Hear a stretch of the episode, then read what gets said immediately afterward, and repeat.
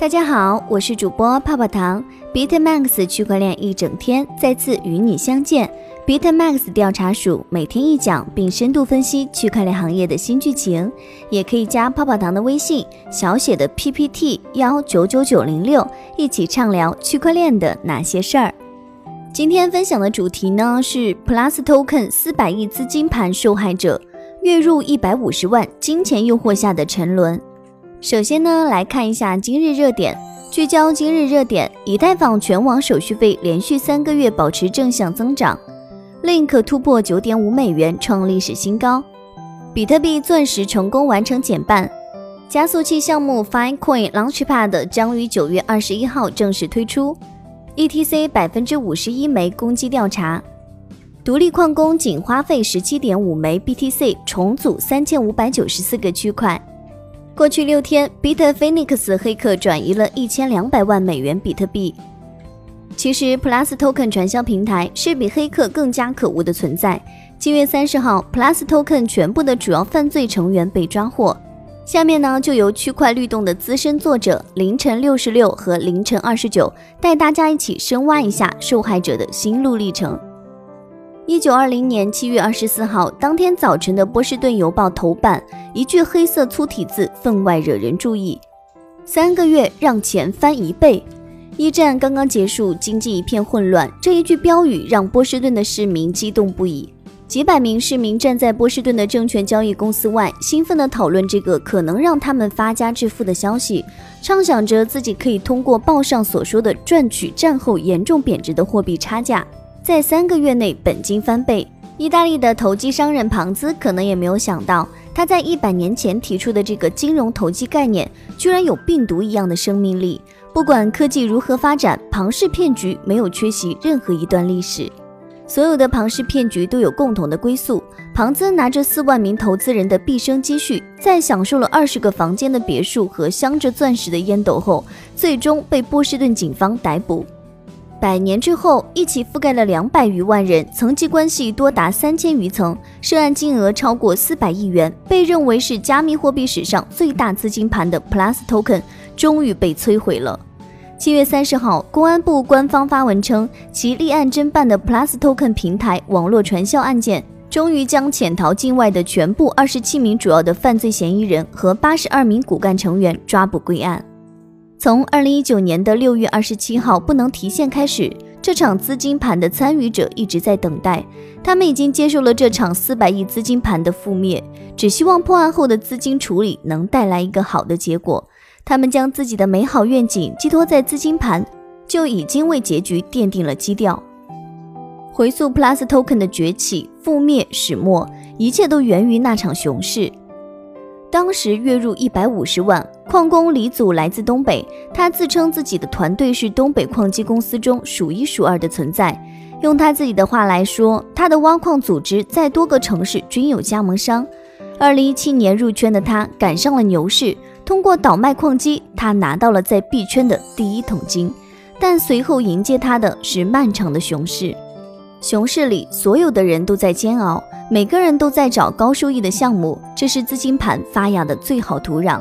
二零一八年八月，资金压力巨大的他，在一个矿工群看到了 Plus Token 项目介绍。当时这个项目号称是自己继 M Token 后全球的数字货币钱包。他设计了两种收益方式，分为静态和动态，以让参与者的高倍收益有想象空间。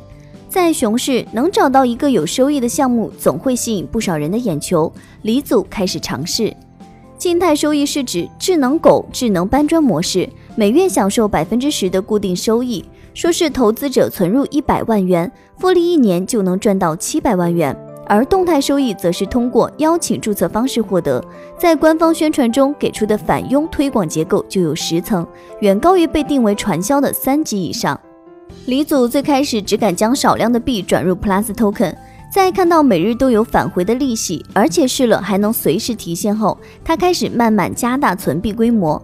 这其实是所有资金盘参与者的心路历程：从小心翼翼、害怕有诈，再到加大规模，到拉亲朋好友；从几枚 ETH 到几十枚，再到上百枚；他给我们展示的两个 Plus Token 账户中，粗略一算就有超过十个 BTC 和上百个 ETH，放到现在总价值超过了六百万人民币。在重仓的同时，李祖开始说服身边的朋友进场。作为一名老矿工，他的说服更加容易。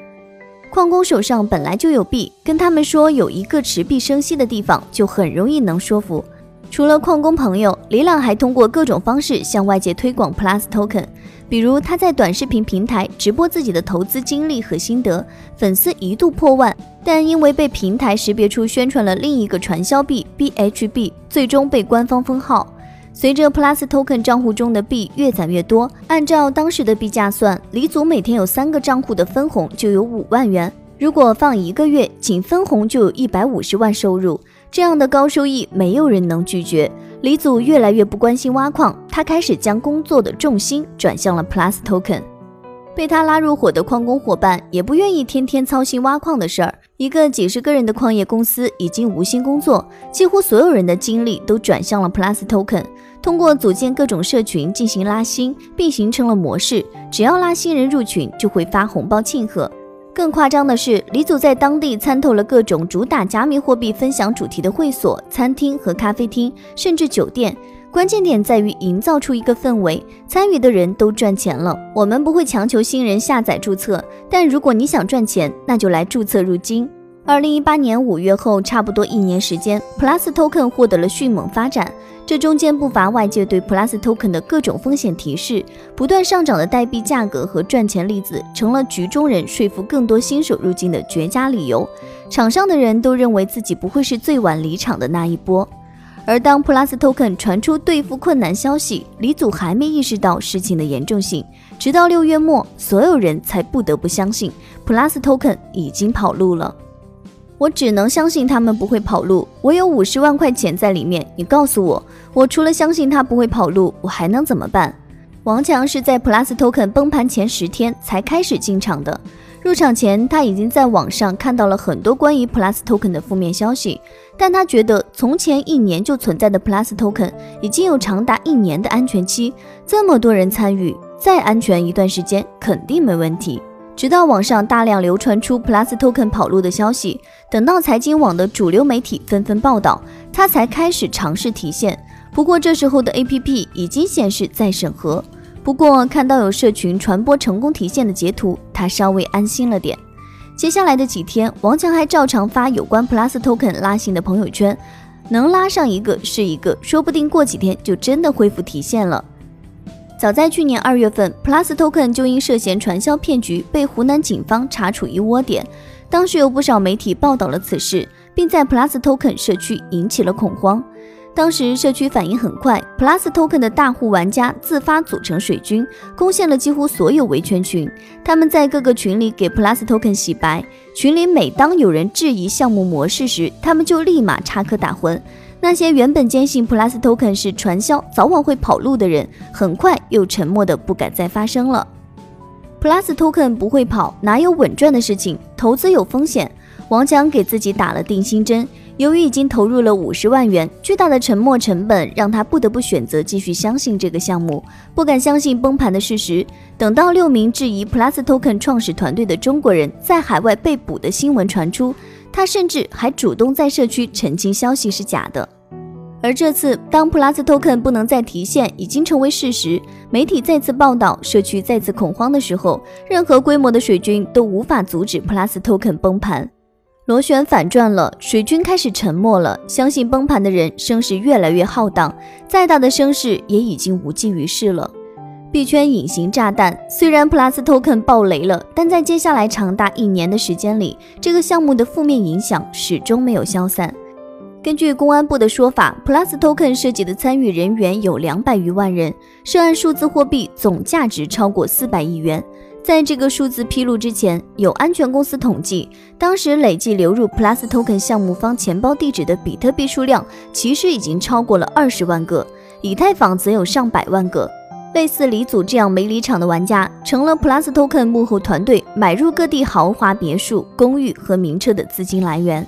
因为加密货币账户无法被冻结，即使已经暴雷，Plus Token 钱包里的资产一直持续被拆分、清洗和转移。因为数额巨大，这笔资产成了藏匿在加密市场的一颗隐形炸弹。没有人知道这么多的比特币和以太坊何时会被抛售到市场。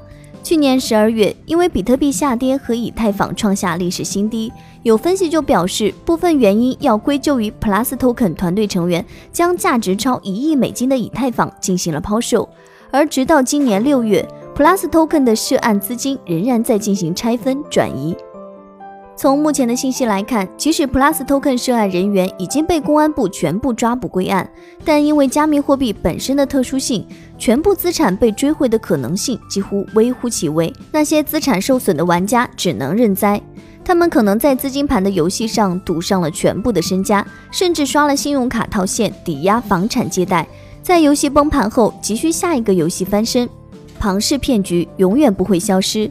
现实中，只要存在不公平的财富分配关系，资金盘就永远有滋生的土壤。即使 Plus Token 倒下了，还有更多的资金盘在路上。Plus Token 只是币圈暂时的最大资金盘，以后还会有四千亿、四万亿规模的游戏出现。当年那些在波士顿证券公司门外的市民，如果看到了这些想翻身的人们，一定会发现他们跟自己当年兴奋的样子一模一样。以上就是今日的区块链大事件，大家也可以加泡泡糖的微信，进入区块链一整天的粉丝交流群，大家一起畅聊我与区块链的故事。泡泡糖的微信是小写的 PPT 幺九九九零六，再说一遍哦，小写的 PPT 幺九九九零六。好了，今天节目到这就要结束喽，咱们下期再见，拜拜。